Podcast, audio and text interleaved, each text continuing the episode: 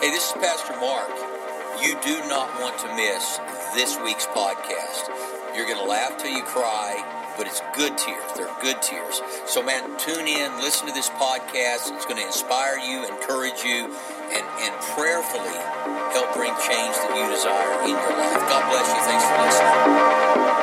Good morning.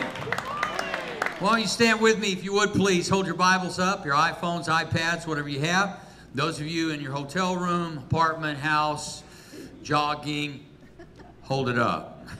Say, This is my Bible. I am what it says I am. I have what it says I have. I can do what the Bible says I can do.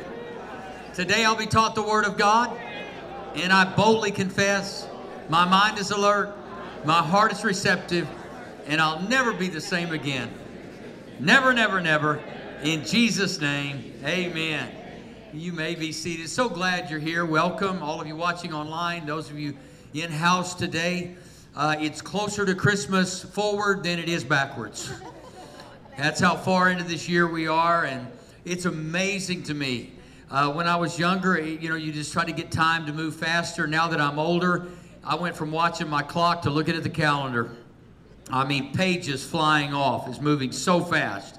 And uh, some of you are not there yet because you still have children. You're looking, oh, Jesus, please get them out of the house.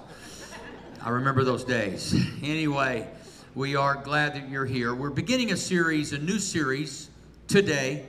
And uh, we won't hide the reason that we're beginning this series. Um, we live in a world that is very, very disconnected, filled with actually filled with information. As a matter of fact, we have more information now. Like I forget the the percentage of increase, but it's mammoth. Uh, the information that you and I get now versus say 30 years ago or 10 years ago. Uh, the challenge is. Uh, what do you do with the information that you receive? Let's say on social media, wherever you're receiving information, what do we do with that information? Somebody's in trouble, say, what do I pray? Do I call? Do I stick my nose in? Do I direct message? Do I put it on Facebook? How do I get back to them? Or do I do nothing? Because we have so much information coming in that it's it's overwhelming. And I think most of us, and I being one of them, oftentimes don't know what to do with the information. I really don't. I mean, it's like, how do I respond to this person or to this post or to whatever it might be? So there's this sense of connection. But the question I have is, is are we really connected? Or are we just connected to the information, not connected to the person? And how do I do that? And, and so the series that we're beginning is just simply entitled Community. And what does that really mean in the world or the culture in which we live today? Most of us would say, well, I, I think I have a sense of community, maybe with coworkers or maybe in your neighborhood that you are connected. However, studies show that we're no longer really even in relationship with the people who live next door to us. If you live in an apartment, many of you may not even know who the person in the next apartment is. If you live in a, a neighborhood uh, and the homes are 10 feet apart, oftentimes we don't even know who our neighbors are. And yet, in our minds, we have convinced ourselves that we're actually doing life together. Some of you may recall my home was broken into last year uh, while I was out of town. And I realized in that moment, and I, I, was guilty as well, I only, I only knew one of my neighbors. Out of all the neighbors around me, I only knew one of them. And uh, I didn't know them well. So I realized in that moment that this is a terrible thing. So I began going around every neighbor, and I could tell most of them weren't even excited that I came. But I thought, I'm going to go introduce myself. I'm your neighbor. Oh, really? You know, they didn't even know. And, and, I, and uh, you know, after that, only stayed in touch with two of them. And just, you know, to try to greet them or, you know, I wasn't uh, going to their homes uninvited, but if I saw them outside, I would go say, how are you doing? And that kind of thing. So what are we doing to connect ourselves to other people by design? Not by default, not accidentally. So, for instance, if you're employed, you're connected to those people not by design, but by default. You didn't go to work there because you saw five people you really liked and decided you'd get a job there. You got a job there and found that there were a few people you actually liked. But you really didn't seek them out and they didn't seek you out. You were just thrust into the same place together at the same time. So, uh, my question as we approach this topic is how many of us are creating community by design? How many of us are creating relationships because we're intentional? How many of us are really reaching out to get to know more people and to be known by more people? And you say, well, it's really not important to me. But it really is. Because the Bible makes it very clear that we're better together than we are apart. As a matter of fact, we often use the scripture just for marriage, but it's not good for man to be alone. We understand that, that it is, uh, you know, that's what God said. But I think it's bigger than a husband and wife. I don't think it's good for man to be alone, period. Even if a couple is married, they are better with other people. The Bible says if one can put a thousand to flight, two can put 10,000 to flight. So we see the strength in numbers, the exponential power and strength that comes when we're connected to other people. And that it, a strand of three cords is not quickly broken. So again, when the thief comes to steal, kill, and destroy, it's a lot more difficult for him to come and lie to you about you being insignificant and you really don't count in society and your existence on earth is, is of no importance. But if you have some people close to you and you're in community with them, it's easy for you to look and say, that's just a lie. It's a lie from hell. I am important. I am significant. There are people that would miss me if I wasn't around or they didn't hear from me for a period of two or three days. It is important for all of us. And sometimes we're convinced that we just need to be an island. We need to be a rock. And you remember the song, you know, and I mean, and, and no, nobody's intended, uh, was not God's intent for any of us to be a rock and, and fly solo in this world.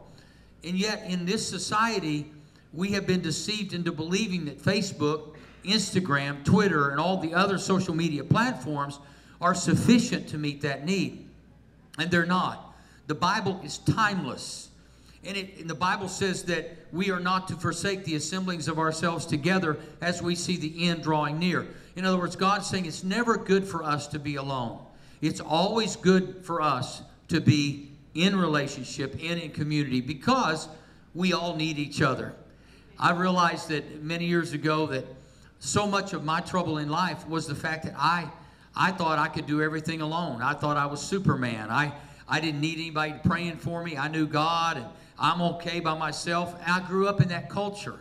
I, I believed that, you know, I could pull myself up by my own bootstraps. And, and I'm going to tell you all today, as my church and my family, my church family, I want to ask you if every day you'd get up and just mention my name to God.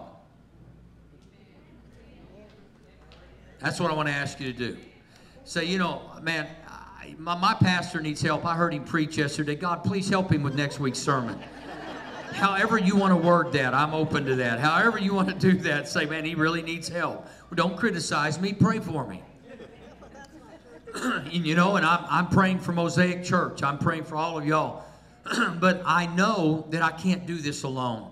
I know that I'm not called to do this alone. I know that I'm not called to just pray for myself. I'm called to pray for you, and you're called to pray for me.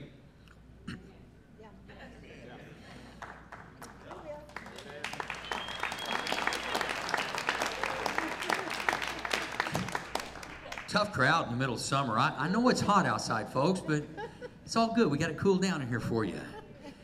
So, anyway, it, I'm going to be talking to you about building a sticky church where it's just so hard for us to pull away from each other. Now, when I say this, it's always difficult because there are people in your life that you do love and that you do care for, and yet every time you get around them, uh, you're, you're, you're worse having been around them because they're negative, uh, they're critical, they're judgmental, and, and I don't believe that we are to subject ourselves to that, okay? I don't believe you have to subject yourself to mean or any kind of abuse. Please don't hear that. I believe in love with boundaries, that we're all called to love everybody. But even Jesus had boundaries. When he looked at the rich young ruler and he said, Sell what you have, give to the poor, follow me. And, and, and the, the rich young ruler, it says he had much. And so he went away sad. Jesus said, I love you, but I have a boundary. And I've got to be up and about my Father's business. And if you want to be with me, you'll have to be up and about my Father's business with me. And so the great challenge is that people that you communicate a boundary to automatically perceive you as unloving and unkind. But if you can smile at them and say, I love you, uh, I want to live a happy life, and, and I, I just don't, I don't appreciate nor am I edified by the judgment and criticism every time I'm around you. And so it doesn't mean I don't love you, but when you're in my place, in my presence, around me, this is how we want to operate.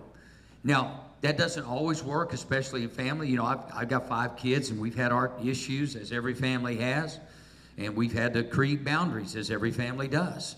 So, not one of us in here is without that family member or family members that's sometimes going through a tough time. And there's a difference in someone uh, going through a season or living their life critical for a reason.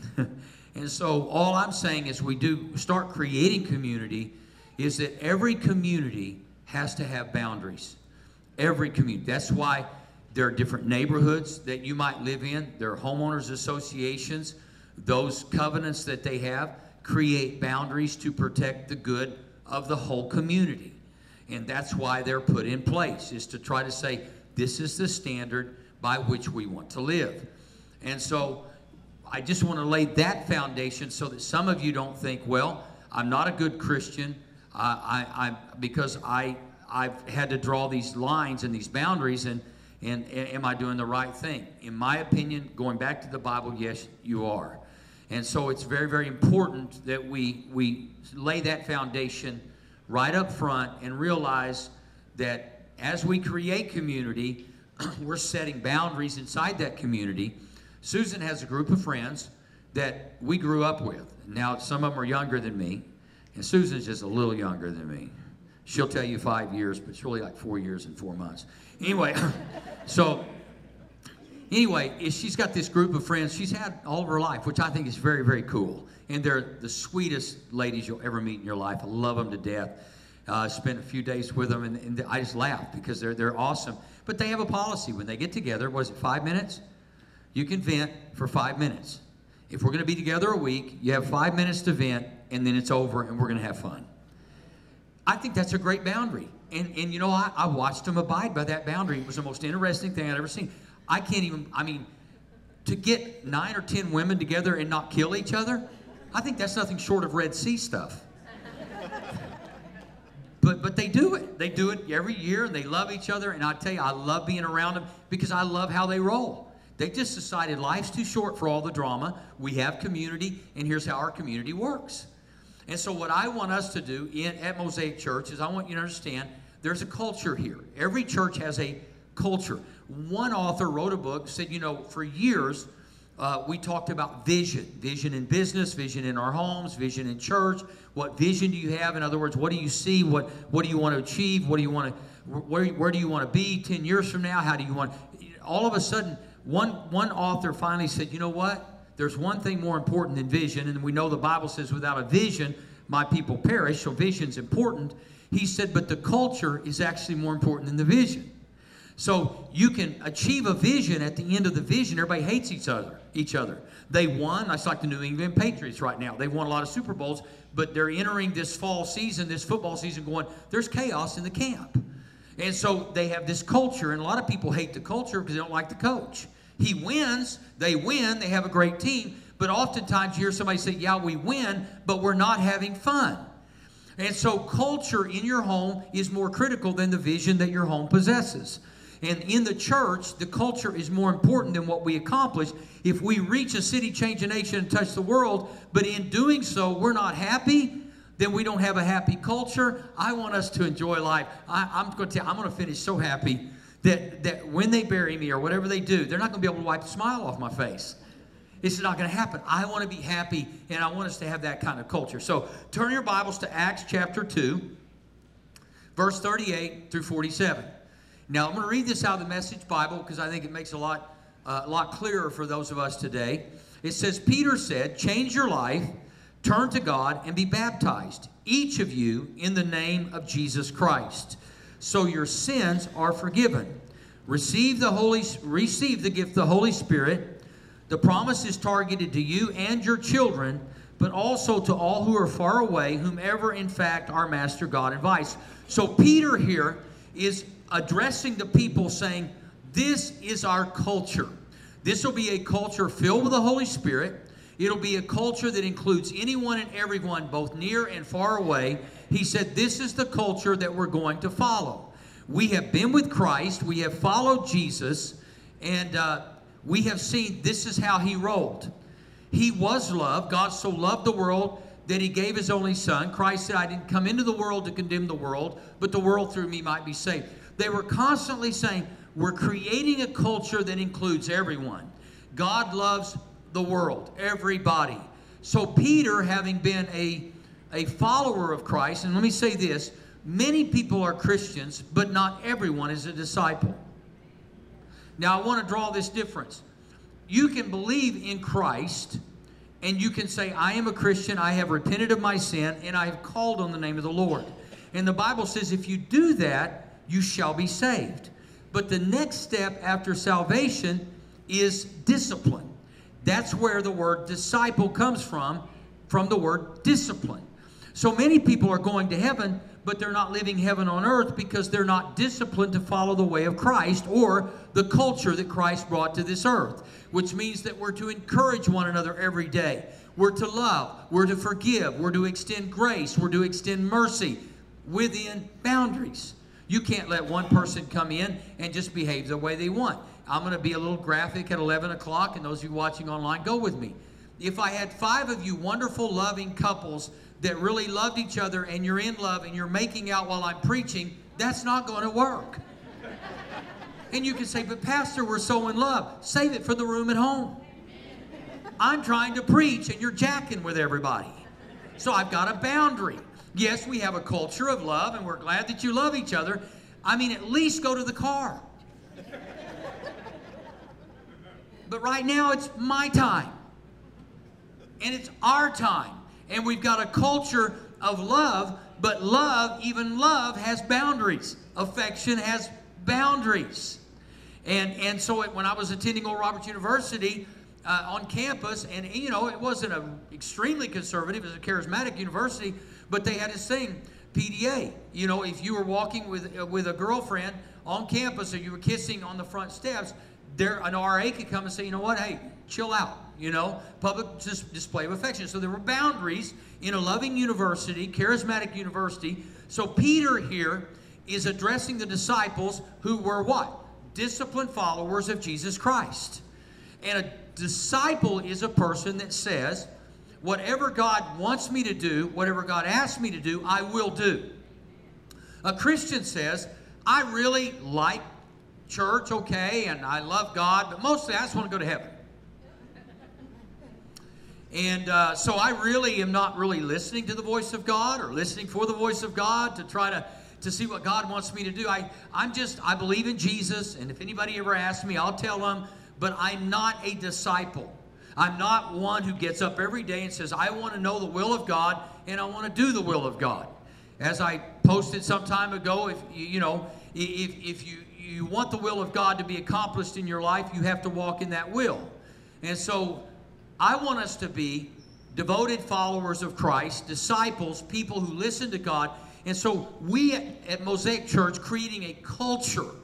And Peter is addressing that culture that we're trying to follow. And he says he went on in this vein for a long time, urging them over and over get out while you can, get out of this sick and stupid culture. And what culture was that? Well, in that day, the, the religion, religion was everywhere. I mean, you had Sadducees, Herodians, Pharisees, Zealots. You had all these different religious groups and then Jesus comes on the scene and creates this whole new mentality and attitude and culture of love and grace and mercy. It's no longer just about the Jews, but it's about all people. And Jesus began to shatter the cultural dreams that those people, religious people had of we're exclusive. If you're not a part of our group, you're not a part of God's plan. And so in our world today, we don't quite understand it that way, and yet we do in so many cases. We have our own religious circles. Today, throughout America, there are churches of multiple varieties. There are churches, and if you've never been to a Church of Christ church, nobody sings better than Church of Christ. Matter of fact, I want to live right on the brink of Church of Christ worshipers in heaven. I used to watch Church of Christ preaching channel just because the, the, the, the vocals were so amazing. But they don't have musical instruments, and some of you didn't know that. And you know what? A lot of churches will criticize them for that. I don't agree that don't understand it, but I'm thankful they believe in the Jesus I believe in. And so, why criticize somebody or attack somebody for being different than you? Anyway, it doesn't matter whether what kind of religion they are. And Peter is addressing that because that's what was happening in his day. That, that religious groups were divided, and God never intended for us to be divided. Now, we all know that our, our faith is centered around Christ, and that any anything that outside of Christ, Jesus said, I'm the way, the truth, and the life. No man can come to the Father except by me. Anything outside that, we would, we would not take issue with, but we wouldn't take delivery of either. In other words, I'm going to disagree with you, and I would love to tell you what I believe, but more than that, I want to live what I believe before you. And, you know, we have a lot of mean Christians who attack other religious sects or groups or uh, different types of worship and religion. And, you know, I, I don't agree with all of them. I don't and, and there are religions out there that exclude Christ, and I, I adamantly would disagree in my heart, but I'm not going to attack the people that believe that way. Why? Peter's saying because we have a culture of love.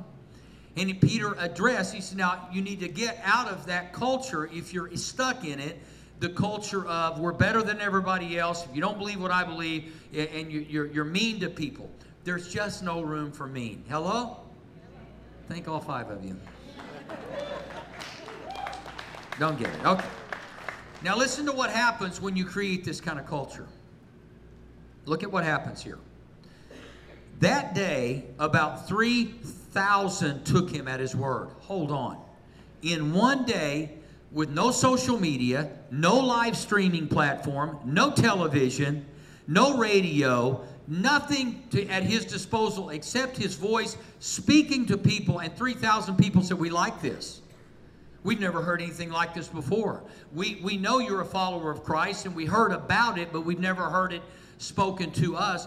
And 3,000 people converted in that moment. Not because he talked about a vision of what could be, but how they could live in a world full of the Holy Spirit, full of love, mercy, and grace. 3,000 took him at his word, were baptized, and were signed up. They committed themselves, listen to this, to the teaching of the apostles. There are four things here the, the life together, the common meal, and prayers. So, you want to know what a culture of faith and discipleship looks like? First off, we devote ourselves to the teaching of the Word of God. Now, I know that many people you came here for different reasons today. Some of you came out came today, you're curious. Some of you came because you really are looking for a place to worship where you'll be accepted and loved without judgment and that you want to be a part of something that edifies you and increases your faith.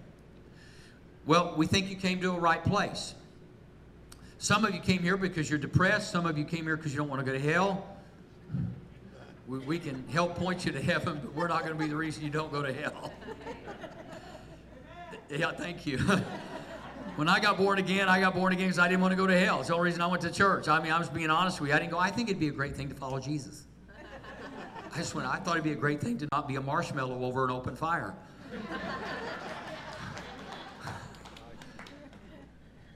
I don't know why you're, but I do know this that in this day they devoted themselves to the teaching of the apostles. Faith comes by hearing, hearing by the word of God. Now, I know you can hear it through podcasts today. You can go home tomorrow, listen to this message again. You can listen to numerous other teachers or preachers, and you know what? You're going to grow. But the reality is, that most of us are not disciplined enough. When I work out, I put my earbuds on. A lot of guys that work out listen to music. I often listen to preaching. Uh, uh, you know, I just like listening and saying I need to devote some time to getting the Word of God in my heart uh, to, to, you know, to prepare myself for today. I love it when I get up on Sunday morning. I'm up early. When I go in the bedroom, my wife has got worship on. And I'm going to tell you, it touches my life because it, it, it reminds me we're, we're about worshiping Jesus. And so you know, it's intentional. It has to be intentional because the thief comes to steal, kill, and destroy. And before you know it, you're drawn away from that which builds you up. And then the second thing it says is that they, that they, they did life together. Now, doing life together is more than being in the same location. It's, it's more than uh, just being in the same place, working in the same place, living in the same. It, it literally, doing life together means I'm going to know who you are. Now, I could get really, I could create a lot of family strife today. I'll try not to. But how many of you really know what your wife's favorite meal is, your husband's favorite meal, their favorite flower, their favorite TV program, their favorite hobby? I mean, I'm talking about really knowing what causes someone pain, what causes someone joy. Is your spouse a, a you know an acts of service type person, uh, or are they uh, you know they like gifts? So if you give someone a gift who likes words of affirmation, the gift means nothing because you didn't affirm their soul. And so maybe you've given somebody a gift and they shook it off and you think, well, they, they didn't appreciate it. No, if you would have affirmed them, and those of you who are married to someone who likes words of affirmation, you're going to save a lot more money than the person who's married to someone who likes gifts. so maybe you ought to start shopping around if you're not married for a, a spouse who likes words of affirmation, you'll be a lot wealthier. so the, the fact of doing life together means that we know something about the people that we're around. We know them. We know what they what makes them, uh, you know, makes them get up every morning, go to bed every night. We know them. And you know what? Our society really has a lot of information about things that people are going through, but we really don't know who they are. Now, some people know me a little bit like Martine, who, if you need car service, this guy's integrity, call the office, I'll get you his number. But anyway, it's he knows I love cars. I mean, he just knows I he loves cars. So we have a common bond. I mean, we love cars. We may not like the Oklahoma weather, but we like cars. And so, you know, I know a little bit about him. We've talked. I know what he, I, I, his work speaks for itself. I can tell he loves cars. What do you know about the people in your world? What do you know about them? And the, what Peter is saying is, we're going to do so much life together that we're going to know each other, what hurts, what makes you happy, what you're going through, what you like, what you don't like, what you need, what's going on in your life. Do you know people like that? And see, to me, this is a celebration service. But in our church, we have, for two years, we're only two years old. So the very first thing, because I've done this before, I thought, let's build a group of people that love worship together. And I'm going to tell you, our worship team, I love them. I'm going to tell you, you need to give them a hand because I'm going to tell you something. They're not up here just singing songs that you feel connected when they worship. I, you feel this connection. It's, you know, oftentimes people measure just by simple vocals or whatever, and I think they're all great. But the reality is, they're not up here to impress us. They're not up here to, to lead us in a song service. They're up here to show us how to worship, create a culture of worship. And, and so um, it's very, very important that we do that. So that's how we started the church. And we got to have good worship, good preaching. We want to have something for your children. But then we realized, and we knew this when we started the church, but we didn't have enough people at, to, at that time to know how to connect you guys to each other. And so now our next season is creating uh, small groups which create community. We feel like that you need to know people in this church. So on Sundays when you show up, if you have a small group, you can have coffee together in the lobby. You talk, you know each other's interests, and, and you encourage each other to go fishing on Saturday instead of Sunday.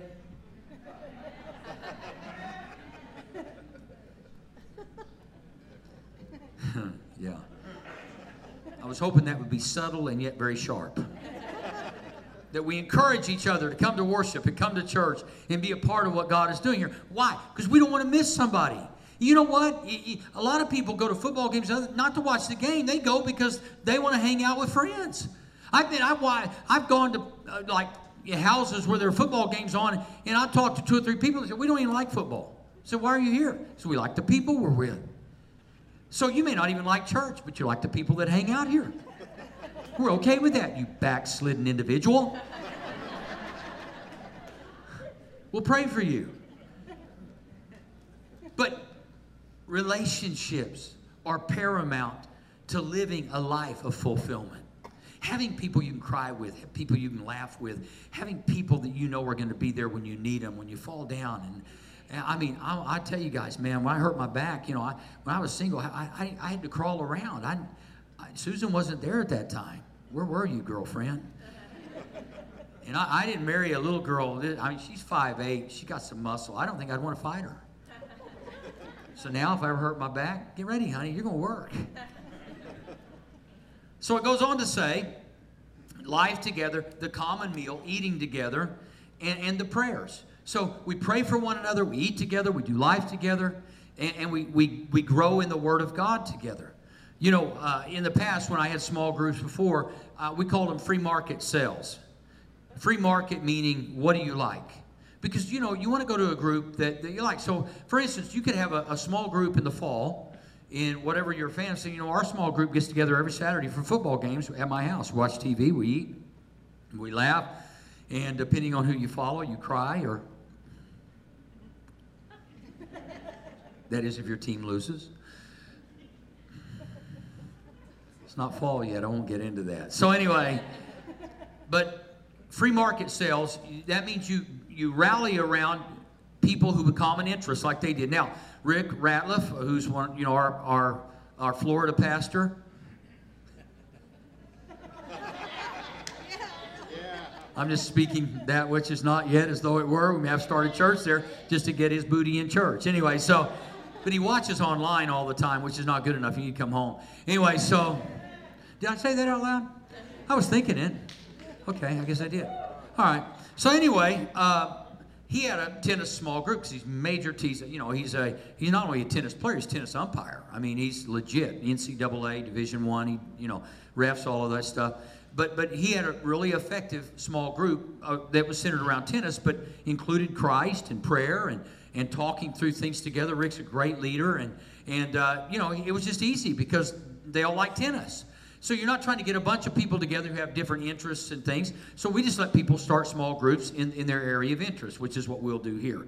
And so anyway, uh, those were the four things, and those are the four things we would hope to accomplish. One person said years ago, people seem to have a greater sense of community responsibility than they have today.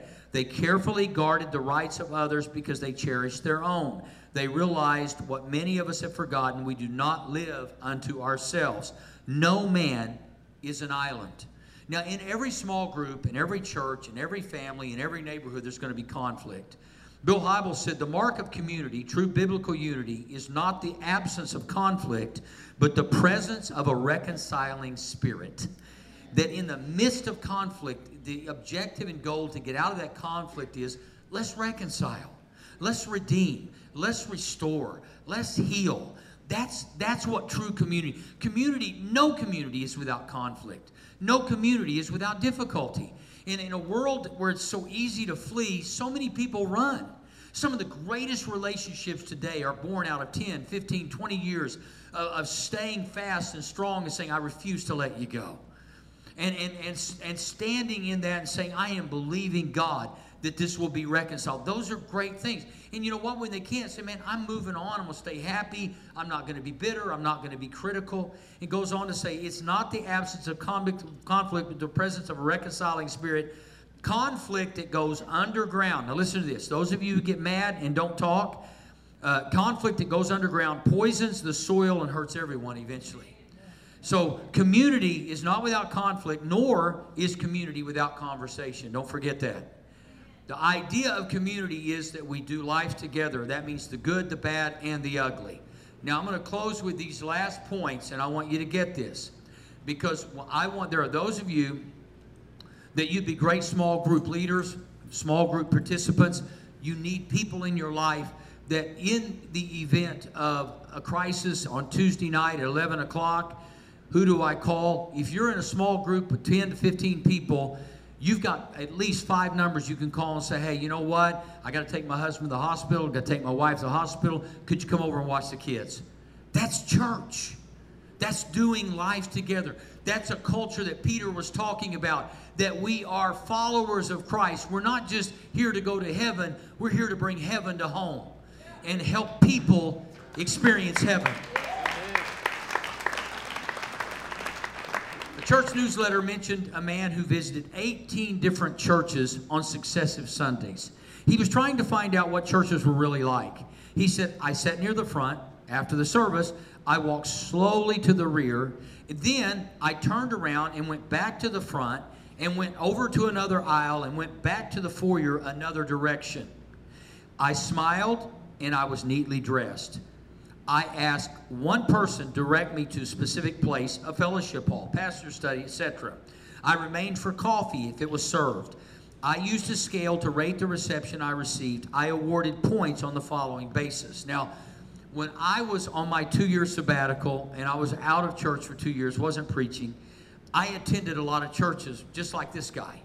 And I did it because I had been preaching for 30 years and, and I had not had the opportunity just to attend church and see what it was like to sit in a chair, like you're sitting today. And so I thought, I want to do this because it's maybe the only time I'll ever do it. And so I started attending churches, and I attended some very, very large churches, some middle sized churches, smaller churches. I just thought I'm going to attend a lot of them. And so I attended a, uh, a very, very large church. And I walked, I got out of my car in the parking lot. There was no one there to greet me, which is, you know, you go, eh, it's understandable. Big church, a lot of people. And so I go to the front door. There was no one there at the front door outside the front door, inside the front door. So I go into the lobby and I kind of stand in the lobby for a little while. And I'm by myself, so I'm thinking, eh, you know, certainly I look pathetic, and if not, I'm going to try my best to put on a pretty pathetic face. if I was a good actor, I would even have started crying, you know, just to try to create some kind of attention that I wasn't getting. So now, four touch points in the parking lot, outside the front door, inside the front door, in the lobby, four touch points, I was not touched. So I thought, well, let me step inside the auditorium. So I would think at the doors right there, there would be someone to at least greet me. No, nothing. I stepped inside, nothing. Sat in my chair. Nobody came and talked to me. And, and I, I'm not, you know, I've done church for a long time, and I'm thinking I fully expected in a church this size that there had to be some kind of culture that said we're this size because we care for people. Now, what I make, my point is this like I said earlier, you can put on a great show, you can have great worship, you can have great teaching, you have lights, bells, and whistles. That's not what makes us community. That just means we're a bunch of people in the same place and we don't know why. Oh, we like the music or we like the preaching, but we don't really like each other because we don't talk to each other. I don't know who the person next to me is and never cared enough to sit. And this is why I love every Sunday Mark goes, turn around and, and, meet a few people. We do that by design. Why? It'd be a terrible thing for you to sit down and say, nobody even said hi to me. And that, a long story short, I ended up leaving that church without one person saying anything to me. Now, I'm not mad at them, and I'm not even offended, and I wouldn't even tell you their name if you asked me. It, it, that's not the point. The point is this that we have become so information minded that we've lost our, our, our, real cultural understanding of what relationship is. Relationship doesn't mean that we, it doesn't mean we have a relationship because we're in the same room together. It means we're in the same room together. But it doesn't mean we have a relationship. You can live in the same house with five people. It doesn't mean you have a relationship. It means you share the same address. That's the tragedy of our culture that we are so isolated from one another. We're so busy that we have failed to connect. So at the end of this worship experience, I want to ask you when you get to the lobby, just go up to somebody and say, I don't know you, you don't know me, but Pastor asked me to introduce myself. Now, some of you are scared to death right now and you're going to try to leave while I pray in the middle of it. I know how this works. So, dear God, how do we get? You're looking around now at all the exits. You're going, okay, we're going to go out that door, and I think we can go a straight shot out that. Scared to death to go up to somebody and just say, hey, I'm so and so. It's good to meet you. When's the last time you did that? You said, well, I got relationships at work. Yeah, but that's not by design, that's by default. You didn't go to work there for five friends, and they didn't hire you because you had five friends there. They hired you to get a job done and you kind of like the people you work with and you know a little bit about them, not because you intentionally did it, you wanted a paycheck.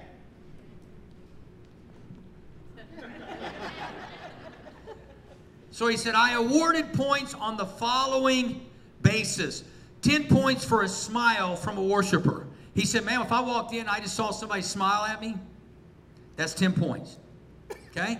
When's the last time you, you smiled at somebody? have you ever noticed how beautiful somebody looks when they smile? They can look like double beautiful than when they don't smile. As a matter of fact, you might want to ask before you ask someone to date, you ask them not to smile. You're like, eh, you look really good with a smile, not looking so fantastic without it. All right. Because there are people who are blessed with both, but a smile always enhances us.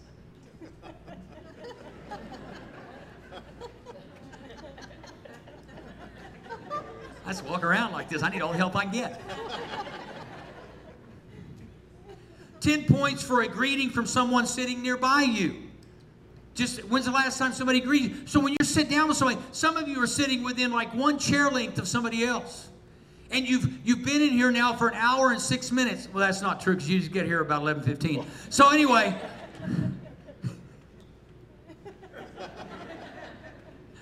we rush to the football games early to make sure we get a seat. But church, we always know there's going to be one.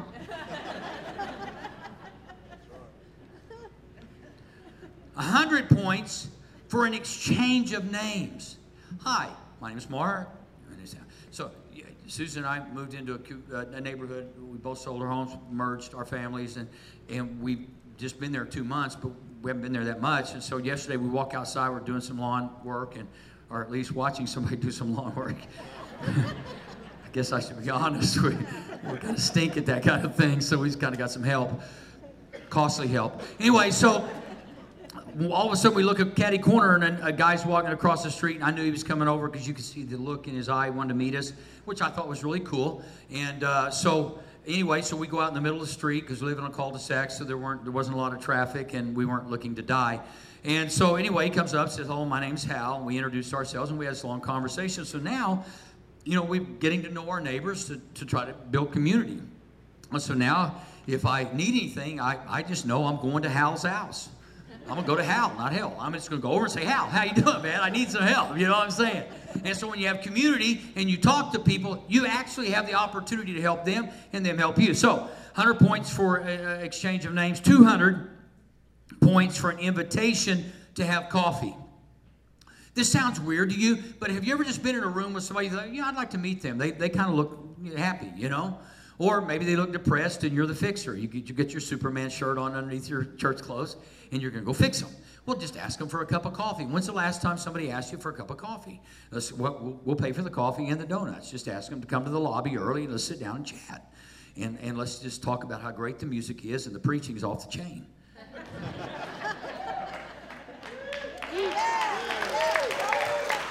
I'm, I'm, I'm just trying to help you with a topic. You know, I'm really not trying to feed my situation here, but it's great. You know what I'm saying? That's great. So, just trying to help you. You know, don't don't grill the pastor and complain about the loud music. We have earplugs at the kiosk. Put them in, and then that way, when you're worshiping, you don't know what's being sung, but you're just happy that you're not getting your ears blown off. Okay, so 200 points for an invitation to return. So glad you came. I was in the lobby, met three people that were exiting first time here i got their names and uh, I, I, just and, and they said this is our neighbor and i said thank you so much for coming i want to ask you to come back you say but that's your job. No it's not my job. That's the job of disciples. It's not the job of the pastor. It's the job of the people. We're all called to talk to people and invite people back. Okay thank you for that excitement. Now a thousand points for an introduction to another worshiper. So if you're standing there and you know two people, or maybe you don't know two people, maybe you just you may introduce yourself to the guy on your right, and and, and, and the, you, somebody comes and they sit two chairs down. And say, oh hey, how you doing? Hey, your name's Larry. Hey, I want to introduce you to Bob. Well, you don't know Bob at all. You know, Bob could be a serial killer. But anyway, you're introducing him. thousand points right there. Two thousand points for that one. Uh, yeah, no, that's a thousand points. All right, now introducing people to each other. And then lastly, 2,000 points for an invitation to meet the pastor.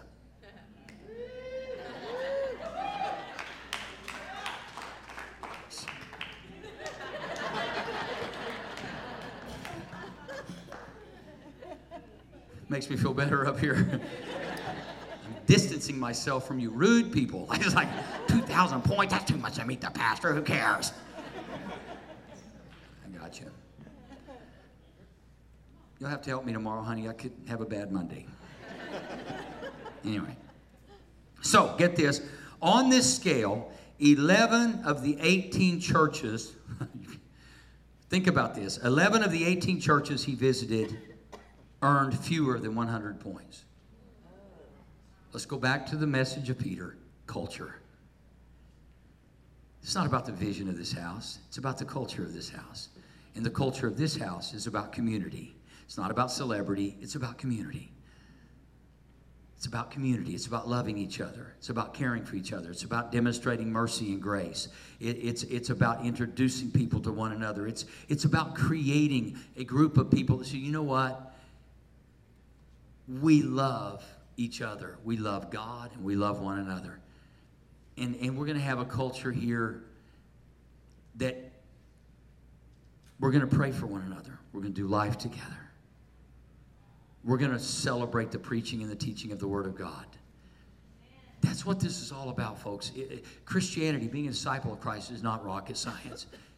It's about a life of surrender that says, you know what, I'm not an island. I need other people and I want to be around other people and I want to know what makes them tick. That's what it's about. So, starting next week, and, and actually, uh, when I get more information, we want you to go home this week and pray. And we want you to start thinking in terms of community and small groups. Stuart, by next week, I want to know exactly how to get everybody signed up for this because this is very, very important to Mosaic. It really is. It's important to you, it's important to this church. You know what? Because there's no way any church, not any church in America, can serve the number of people that attend that church based on staff size. We serve one another. As a matter of fact, all my job is to train you and equip you to become ministers of the gospel. That's what it's all about. That's, that's what my job is. Is, is I'm not my job's not to be the hero and the, you know so many of you could out pray me so many of you could lay hands on the sick and they recover every time I pray for somebody they get sicker I, I don't know I just don't have that gift you know what I'm saying it's like pastor please send someone to pray for us who really might help us you know what I'm saying I, I just realized my shortcomings and went okay God I guess that's not my gift of miracles I just so I, will send somebody who has it working in their life. Let me send Joe Bob. Every time they go, they pray, they slobber, they spit, but the end result is people get up out of beds. they have a towel handed to them and they're up walking. All right, so let's pray. Father, thank you so much for fun, laughter, church, people. Thank you, God, that you brought us together for such a time as this. And it's no accident that we are here in Oklahoma City in uh, 2018, July 15th. No accident, God. And so I thank you today that we've had this opportunity to celebrate you, celebrate life, and laugh together. But I pray for those who came here looking for a Savior, those who are watching looking for a Savior. That God, it's, it's not because we're good people, it's because you're an awesome God. It's not because we're perfect, it's because you're perfect. It's not because we're sinless, but you took our sin. And so, Lord, I pray for those who have said, Man, I just want to be free from the condemnation that I wake up to every day, the judgment I feel on my life every moment of every day. With heads bowed and eyes closed, those of you who say, Man, pray for me. I, am tired of living under the under circumstances and under condemnation. Please pray for me. I want to ask you to lift your hand up right now and say, I want to be free from that. Yes, thank you, thank you, thank you. Are there others? Thank you. God bless you. Thank you. So many of you, thank you, thank you. I want us all to pray this prayer, and those of you watching online, I want you to be free. And it's not because you're going to be good, it's because you're accepting the one who took all of our sin and separated as far as from the east as the west, from the west when we pray. So pray this with me. Say, Father God, today I repent of my sin. I give you my life. I call on the name of Jesus. I declare I am saved. Thank you, Jesus. Amen.